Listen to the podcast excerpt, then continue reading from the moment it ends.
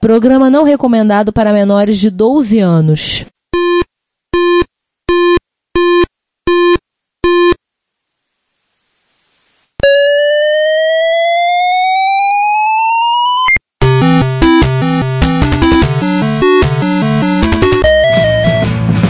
We bought it to help with your homework.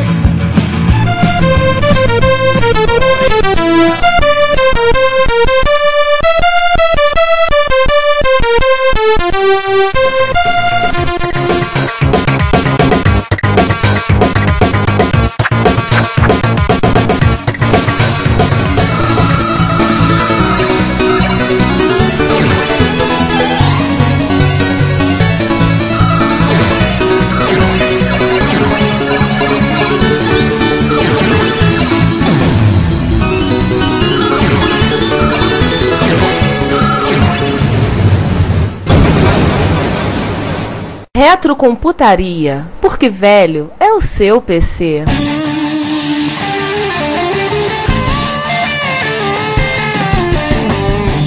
Olá a todos, bem-vindos a mais um episódio do Retrocomputaria, seu podcast Retrocomputação, o mesmo ao qual nós falamos há 49 episódios que velho é o seu PC. Hoje, numa mesa triangular, estamos aqui sentados, conversando, eu, Ricardo Pinheiro. Eu, Juan Carlos Castro. E eu, Giovanni Nunes. E esse episódio 49, nós já estamos num período do final do ano, mês de dezembro, a sexta-feira dos meses do ano, onde todo mundo faz listas dos melhores do ano, onde o pessoal já tá pensando na rabanada, Oi, oi. no peru de Natal. Oh, yeah. É, show do Roberto Carlos. Eu voltei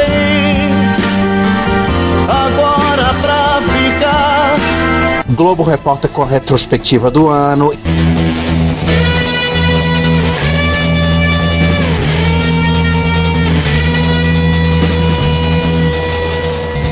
Não, o principal também, lubrificar a bateria antiaérea. Porque afinal das contas, esse ano o bom velhinho não escapa. Se bem que ele tem proteção do NORAD, né? Ah, Oi, só no tá- hemisfério norte. É verdade. Gente, por favor, os comentários sobre os rabanados e perus de Natal é sem duplo sentido, tá? Nós somos um podcast, na medida do possível, sério. Hum. Nós resolvemos fazer nesse episódio 49 um bate-papo um pouco mais descontraído e comentar com vocês as 10 notícias mais lidas nos últimos 365 dias E do quarto Retrocomputaria Plus. 365 dias e um quarto. É a duração astronômica de um ano. Ah, tá bom. Tá, você entendeu. Nós vamos ler as 10 notícias. Vamos ler brevemente e comentar as 10 notícias que mais foram lidas. Essa será a nossa parte A. A parte B tem uma surpresinha que vocês ouvirão. Passando isso, retro hits de Natal, final de ano e lá vamos nós pro momento que vocês todos gostam ou não. O bando de abobrinha que rendeu as gravações de 2014. E aí, posteriormente, 2015, voltamos com o episódio 50, a partir E de a fevereiro. quinta temporada. Quem diria, né, que a gente já é tão longe. Cláudia não diria, porque ela, acha, ela sempre acha que eu falei pra ela que o podcast ia durar três ou quatro episódios. Não, ela tinha um documento assinado por você com filme reconhecido em cartório, inclusive. Que Cara, eu infelizmente sou- ela perdeu. Eu não sou José Serra, não, cara, que assina documento, que assina documento em cartório, vai lá e depois ignora. Não sou José Serra, não. Eu nem fiz esse documento em cartório. Por favor, tá? Então vamos começar pela décima notícia.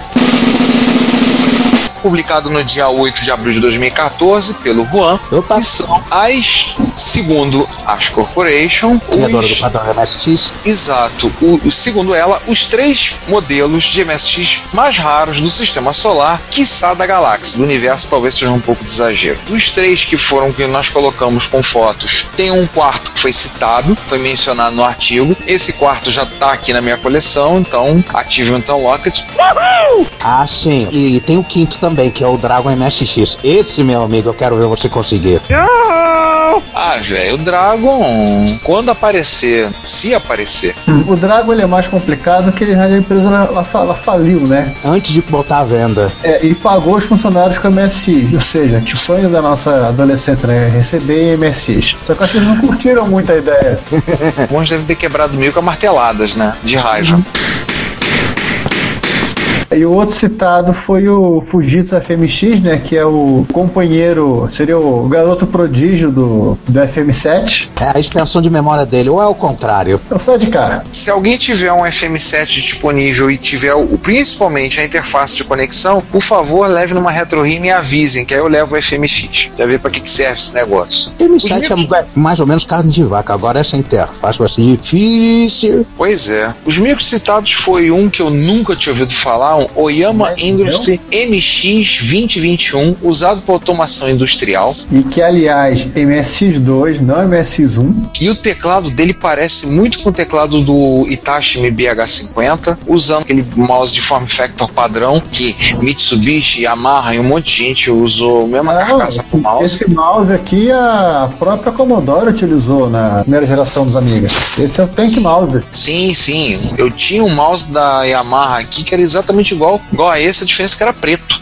Fechou um leilão há pouco tempo de um mouse da Mitsubishi com esse formato todo, que ele era preto, com botões acho que vermelhos, nunca tinha sido usado, fechado no plástico. Ou seja, te prepara, caro pra caraca. Aham. Mas só que o cara reenvelopou a caixa, né? Esse, esse primeiro micro aqui da, da Oyama, né? Ele tem um, literalmente a cara de um MSI de hack. E a gente fica até. Na verdade, ele, ele é mais curioso porque a gente fica se perguntando aonde isso foi utilizado. E o que mais ele tinha atrás, né? Ele tinha alguma interface específica para controle de processo, sei lá, alguma plaquinha de controle de potência, alguma coisa parecida lá com aquele projeto rádio da revista CPU, né? O que, que tinha nesse, nessa máquina para ele ser utilizado em automação industrial? Pois é, né? Esse foi uma completa surpresa. Os outros eram mais ou menos esperados. O segundo é o General Paxson PCT50, que é um MSX com TV integrada, é um micro embutido numa TV. Paxson é um micro raro de aparecer à venda. Dos três ou quatro que eu vi aparecerem, somente um apareceu com teclado, visto que na prática ele funcionava como um videogame, então os caras só tinham joystick, espetava, metia o cartucho pela lateral da TV, o slot e vambora, vamos jogar, né? Exatamente, criança. Era uma televisão que passava aqui na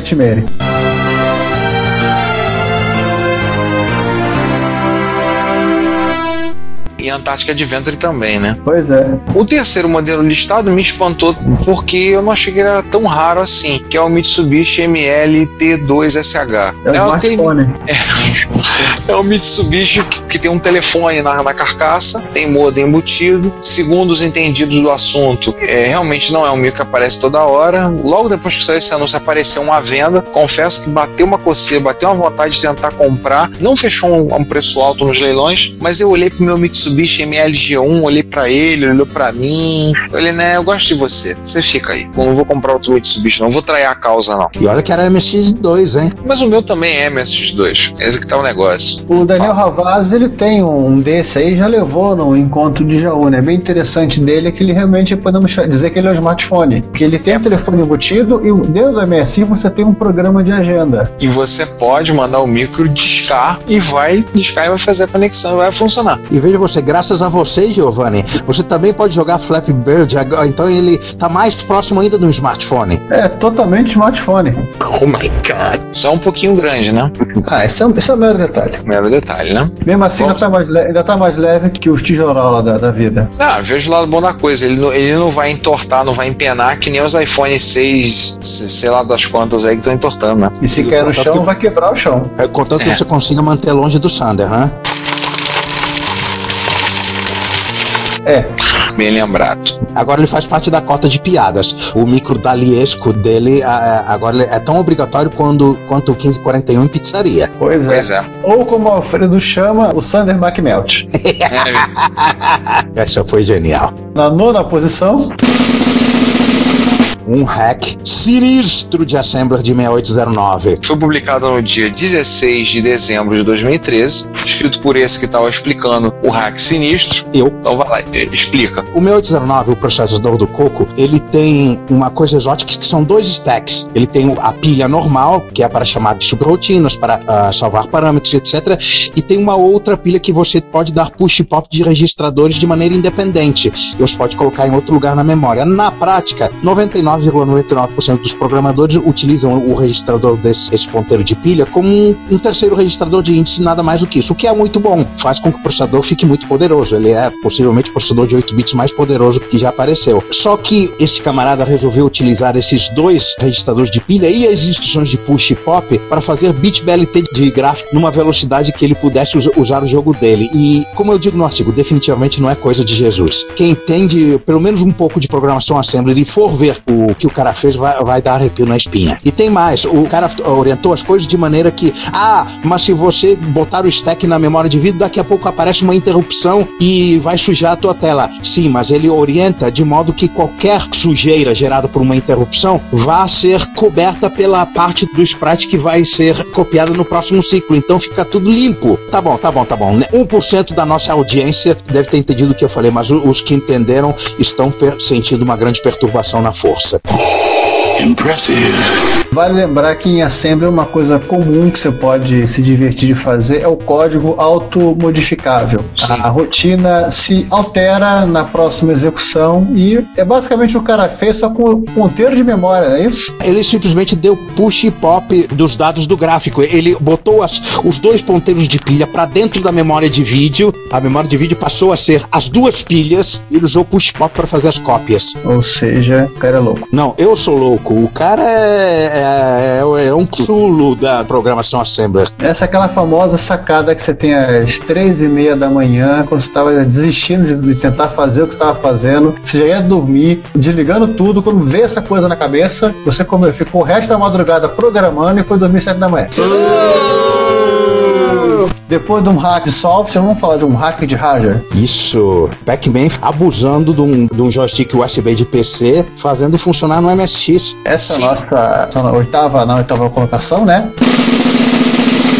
Foi publicado no dia 16 de dezembro de 2013. Com direito à atualização. Foi demonstrado na videomagia do ano passado. Essa máquina, se não falha a memória, ela tá com a, a porta do joystick com problema, não é isso? Não sei. O que eu sei é que essa máquina é um Sony XV MSX2+. Ele tirou o conector do cassete e ali atrás você olha, tem duas portinhas USB. Tem um monte de fiozinho, um monte de arape, algumas coisinhas perdidas e uma fonte de alimentação entrando dentro do MSX, a plaquinha de controle da USB, né? Sim. Acho que não temos esquema desse hack, né? Não, esse é um projeto que está tocando no decorrer do período. Aos poucos ele tá fazendo. Uma hora fica pronto. Sim, até porque o Pac-Man tá fazendo um bilhão de coisas ao mesmo tempo. Em sétimo lugar, Publicado no dia 16 de janeiro de 2014. uma bobeirinha feita por mim. Como nós estaremos daqui a 30 anos, né? É, exatamente. Eu só não sei se eu sou o velhinho de guitarra na frente ou o velhinho de vermelho em pé atrás.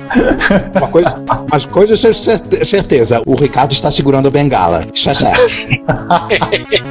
Com todo respeito. É, bem possível. Eu não ouvi É uma- muita originalidade disso, porque eu já- a charge era o- os velhinhos falando de bandas de rock, Led Zeppelin, Rolling Stones, ah, Pink Floyd, blá, blá. Eu tive a ideia óbvia que Aliás, só uma curiosidade, essa ilustraçãozinha é da média, né? É, tem cara de ser da média. pode ser da Playboy também. Ah, eu não sei, minha, minha mãe não deixa eu ler Playboy, eu nunca vi. E aí, em sexto lugar, entrando na zona dos pontos, porque velho é o seu grande prêmio de Abu Dhabi com pontos duplicados.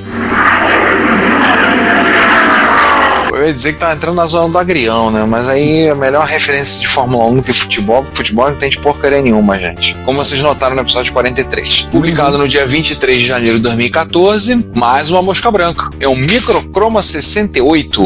John Liville ataca outra vez. Grande cocoseiro que tem uma forte interação com a comunidade coco brasileira, é dono de um CP400. Ele conseguiu essa plaquinha, que é um, um computador de experimentação baseado em 6800, que, o processador do MC10, mas o, o chan dele não é um 6800. Ela- é, essa placa foi feita para testar o VDG, o processador de vídeo do Colo, que é o 6847. Muito provavelmente isso é da mesma época em que a Tandy estava projetando as coisas lá para os fazendeiros. Da época É. do Green Thumb, da época do terminal de acesso, depois do aquilo que virou o terminal de acesso pré-coco, né? Uhum. Mesmo, O que se sabe sobre esse negócio é que ele foi fe- feito quando o 6847 era novidade e a Motorola fabricou essa placa para que engenheiros testassem esse novíssimo chip. Nem uma 809 existia. E o interessante é que para ele fazer as coisas funcionarem, ele cortou um dobrado. Ele teve, que sacar, ele teve que sacar o chip e teve que literalmente limar cada um dos pinos do processador. Só assim poder tirar para ele conseguir dar boot. E deu boot que ele Não é você pegar uma borrachinha e passar no contato, não é você assoprar o contato, é você usar uma lima. Não foi nem bombril, gente. Não foi nem palha de aço que ele passou. Foi lima. É, daqueles que bandido de filme usa para escapar da cadeia. Verdade. Isso tudo Verdade. porque mais de 30 anos depois do de fabricado, né, o- a, a espuma que ficava protegendo os pininhos já tinha fossilizado. E se voltou contra aqueles que ela deveria proteger. Sim. E o mais curioso é que esse post rendeu vários comentários. E vários updates, né? Inclusive ficou faltando update, porque no final das contas ele conseguiu adaptar um teclado. Um teclado tirado de uma outra máquina que não tinha nada a ver, mas é um teclado de contato simples. Ele conseguiu fazer um adaptador. É, literalmente ele fez o teclado, né? Isso, ele fez o teclado. E funfou. Tá lá pra quem quiser, tá lá a telinha de boot, fundinho verde, letras pretas. E que só todo pra- compositor conhece bem. E só pra constar, ele usou isso com aquela competição lá que tem nos Estados Unidos sobre retrocomputação. É verdade. Eu não botei isso no artigo, mas foi pra isso mesmo. Ah, esqueci o nome. É aquela. Eu sei qual é a competição, eu não tô lembrando o nome dela. Alguma coisa wiki, né? Re- Retro, retro, retro alguma coisa wiki, né? semana do não sei do que. Ou eu tô maluco. Isso não existe. Inclusive, teve um participante que o cara trabalhou em cima de um Epson PX8, HX8, né? Eu Não lembro, aquele Epson portátil. Hum, que tem um microcassete embutido. Isso, interessante. Com isso a gente fecha da sexta. Vamos pra quinta?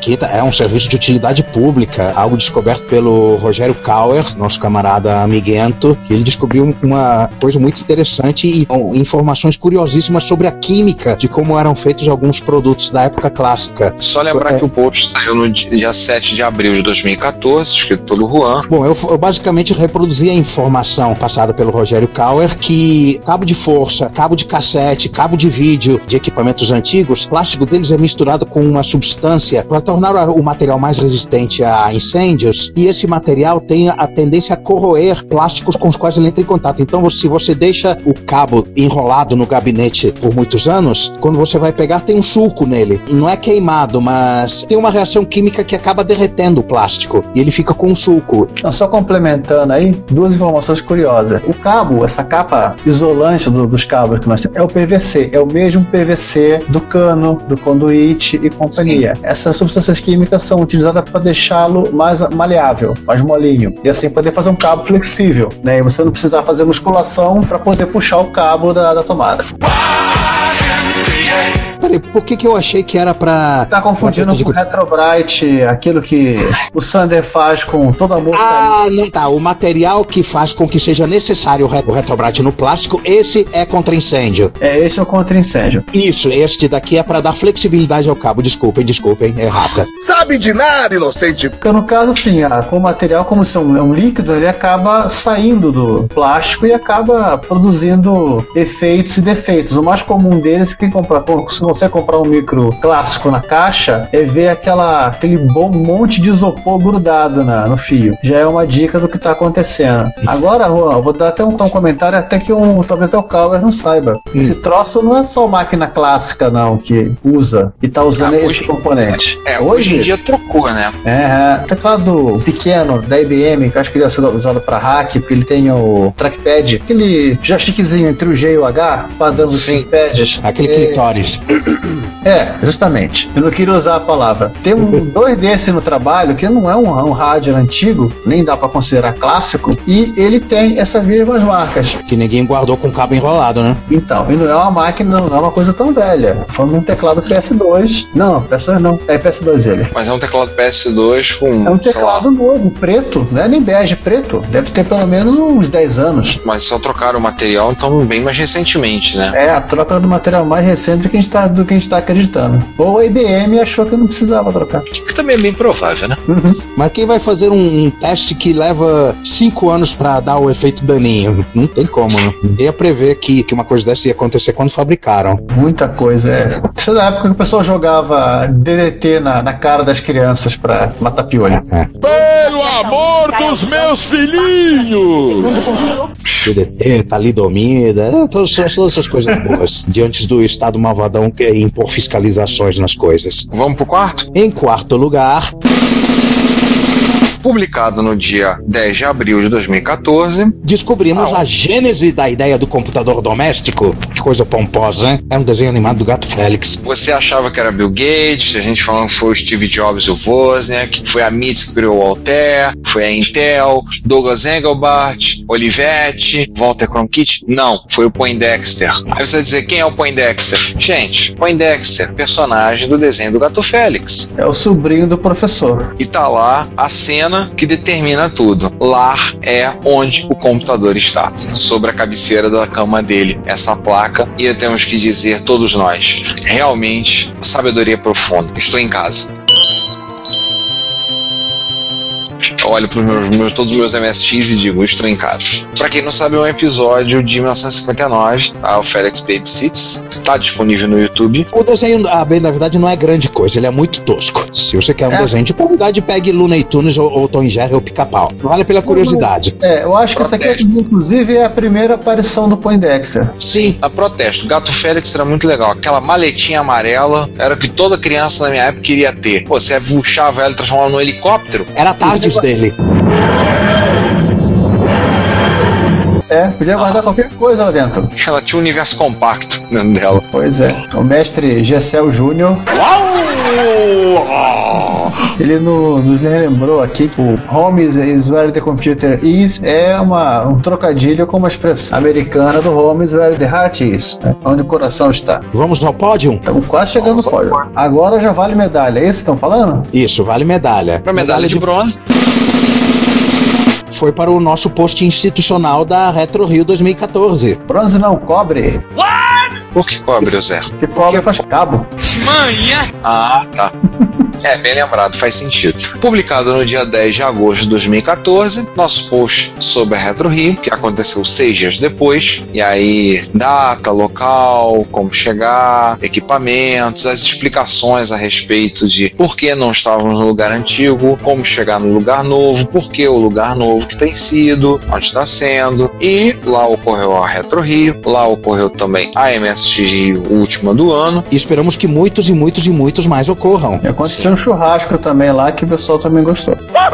Parafraseando Poindexter, home is where the retro computer is. Esperamos que em 2015, possível, é bem provável que estaremos lá no mesmo local, o HC Redondo número 103, no Caxambi, uma data que provavelmente encaixando com a feira de artesanato e contamos que vocês também visitem, não estejam lá nas MST Rio, na Retro Rio de 2015, esteja passando lá, seja indo lá e prestigiando. Ou algum outro evento maluco de reconverta da computação que a gente invente pro ano que vem. Nunca se sabe, né? Aham. E aí, vamos pro segundo lugar, medalha de prata.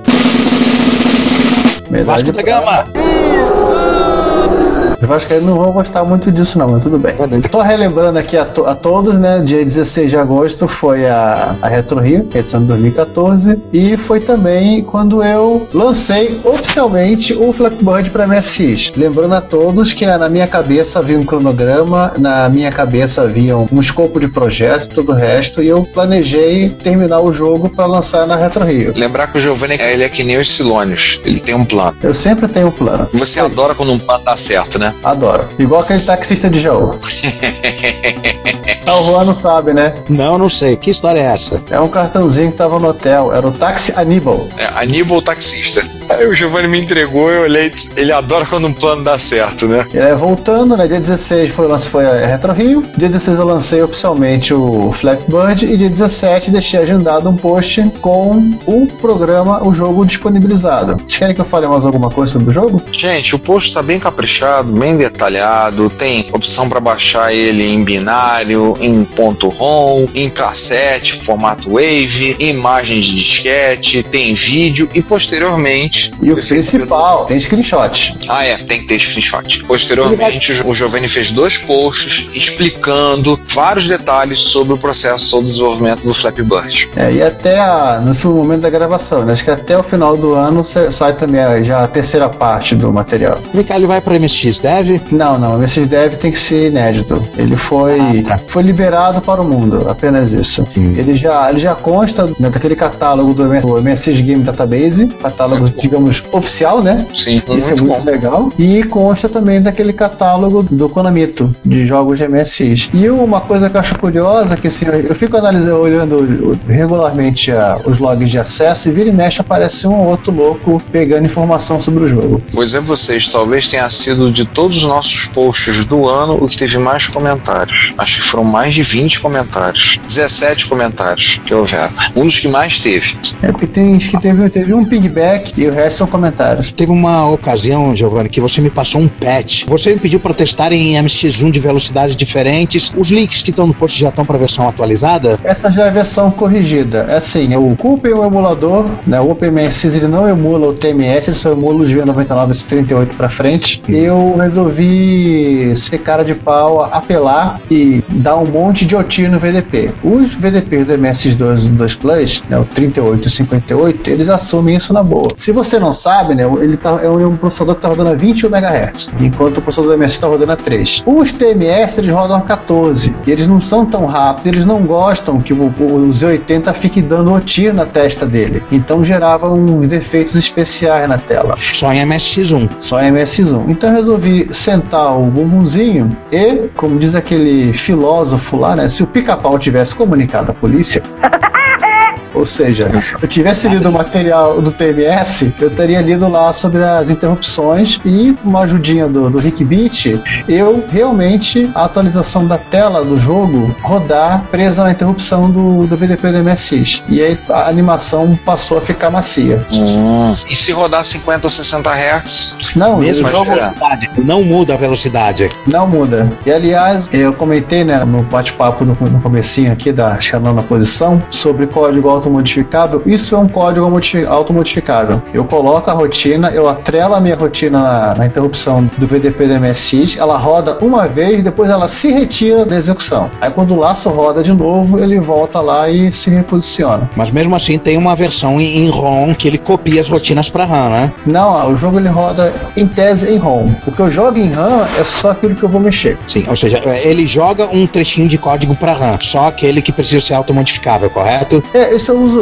eu faço na tabela de Hulk do MSX. Em suma, você, você também pode fazer cartucho dele, né? Não, ele funciona como cartucho. Ele, o principal de você fazer um jogo ROM é você lembrar que tem que jogar tudo aquilo que no, você vai ter que só escrever na, na, na RAM mais próxima. Uhum. E com isso você pode ir lá na empresinha, naquele grupo de usuários francês, fazer encomendar o seu cartucho do Flappy Bird. Uma boa ideia fazer um cartucho. É uma, né? E o grande vencedor do ano não é a Alemanha, não é o Cruzeiro, não é o Lewis Hamilton, não é a Dilma, é uma heresia.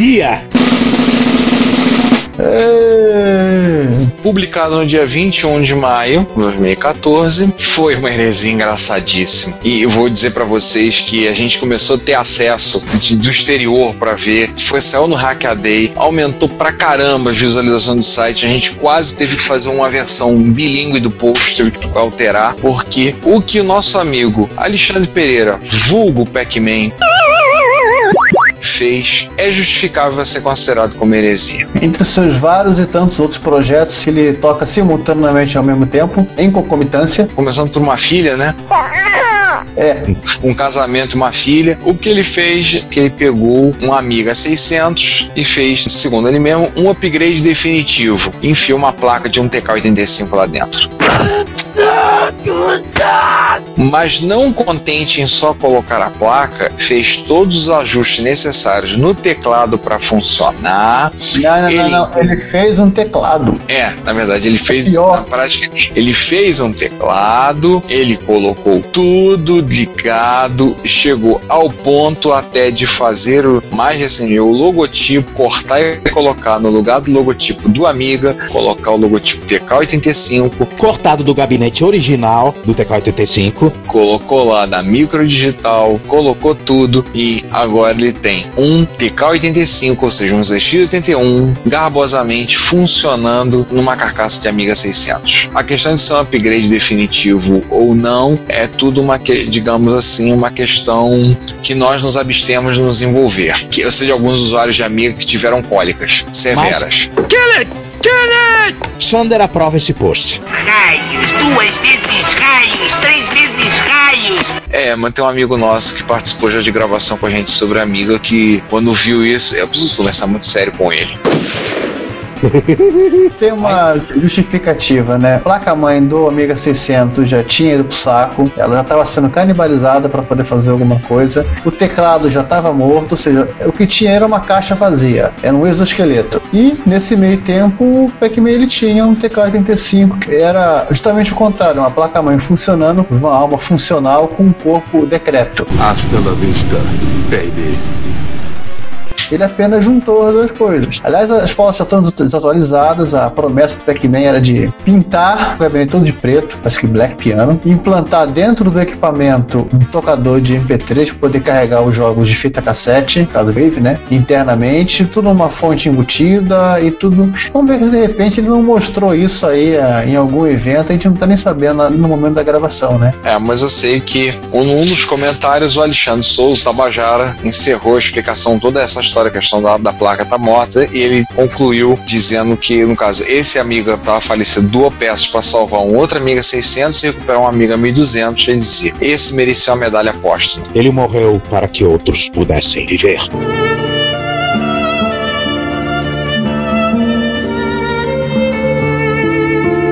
Nossa, agora virou novela das 8, hein? Quase nível Glória Pérez. Bem, então com isso, esses foram os 10 posts mais lidos, mais visitados do Retrocomputaria Plus ao longo dos últimos 365 dias. E o quarto? Esse cara vai ficar lembrando um quarto toda hora. Então, mais uma vez, o nosso muito obrigado. Você que tem nos ouvido, tem participado, tem sido nosso ouvinte já há tanto tempo. Estamos indo agora para completar no próximo dia 20 de janeiro, cinco anos de podcast. Muito obrigado pela sua audição, muito obrigado por você ter participado, tem estado conosco, tenho lido, comentado, falado, tem feito parte dos mais de 110 mil visualizações que já tivemos no Plus, tem colaborado nos downloads e nos nossos seguidores no Twitter e nas comunidades que estamos no Facebook, Google Plus, todos os outros lugares que estamos por aí. A única coisa que podemos prometer é que em 2015 a gente continua atormentando os ouvidos de vocês. Nossos votos de boas festas, Só para atualizar aqui, realmente, no ano de 2014, o post do Blackbird foi o mais comentado. Em segundo lugar, foi o Zenix Nel do Emiliano. A grande inveja que nós tivemos. Se liga, meu filho, se liga! Sim, para comentar de mal ao final de semana. tanta inveja que a placa deu defeito. Ui, ai! Eu não creio em bruxas porque las hay, las hay. Às, às vezes o olho grande é tão grande que, que não tem como falhar. Não, se foi o hardware coreano mesmo. O vídeo key, né? É um hardware com falha, né? Um fault hardware, né? Putz, minha filha não pode ouvir ninguém falando mal de coisas coreanas, porque ela é louca por K-pop. I'm gonna kick your ass. Mas ela experimentou aquele biscoitinho meio salgado, meio doce? Provavelmente, não sei. Apresenta ela o Kim. Ela vai, vai mudar os conceitos dela. Ai, vai- não, não, não, não, não, não, não, não, não, não, não, não.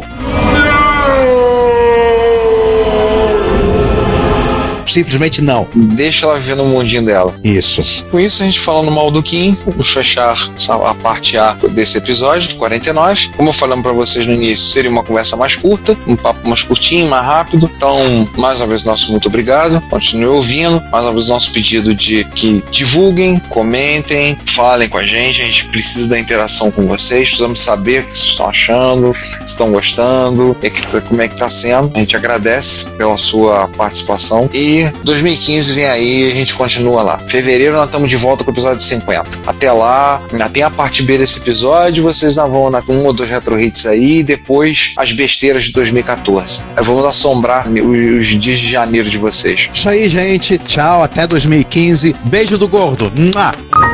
Tem mais gente. Prepara-se pra surpresa da, da próxima quinzena. Retrocomputaria.com.br Inesquecível. É um pouco mais nerd. Ah, mas é muito melhor. Se você quer enviar um comentário crítico, construtivo, elogio ou colaborar com as erratas deste episódio, não hesite, faça. Você pode falar conosco através do Twitter, no usuário arroba retrocomputaria, pelo e-mail retrocomputaria.gmail.com ou colocando comentários no post desse episódio em www.retrocomputaria.com.br. Lembre-se sempre do que dizemos. Seu comentário é o nosso salário. Muito obrigado e nos vemos no próximo podcast.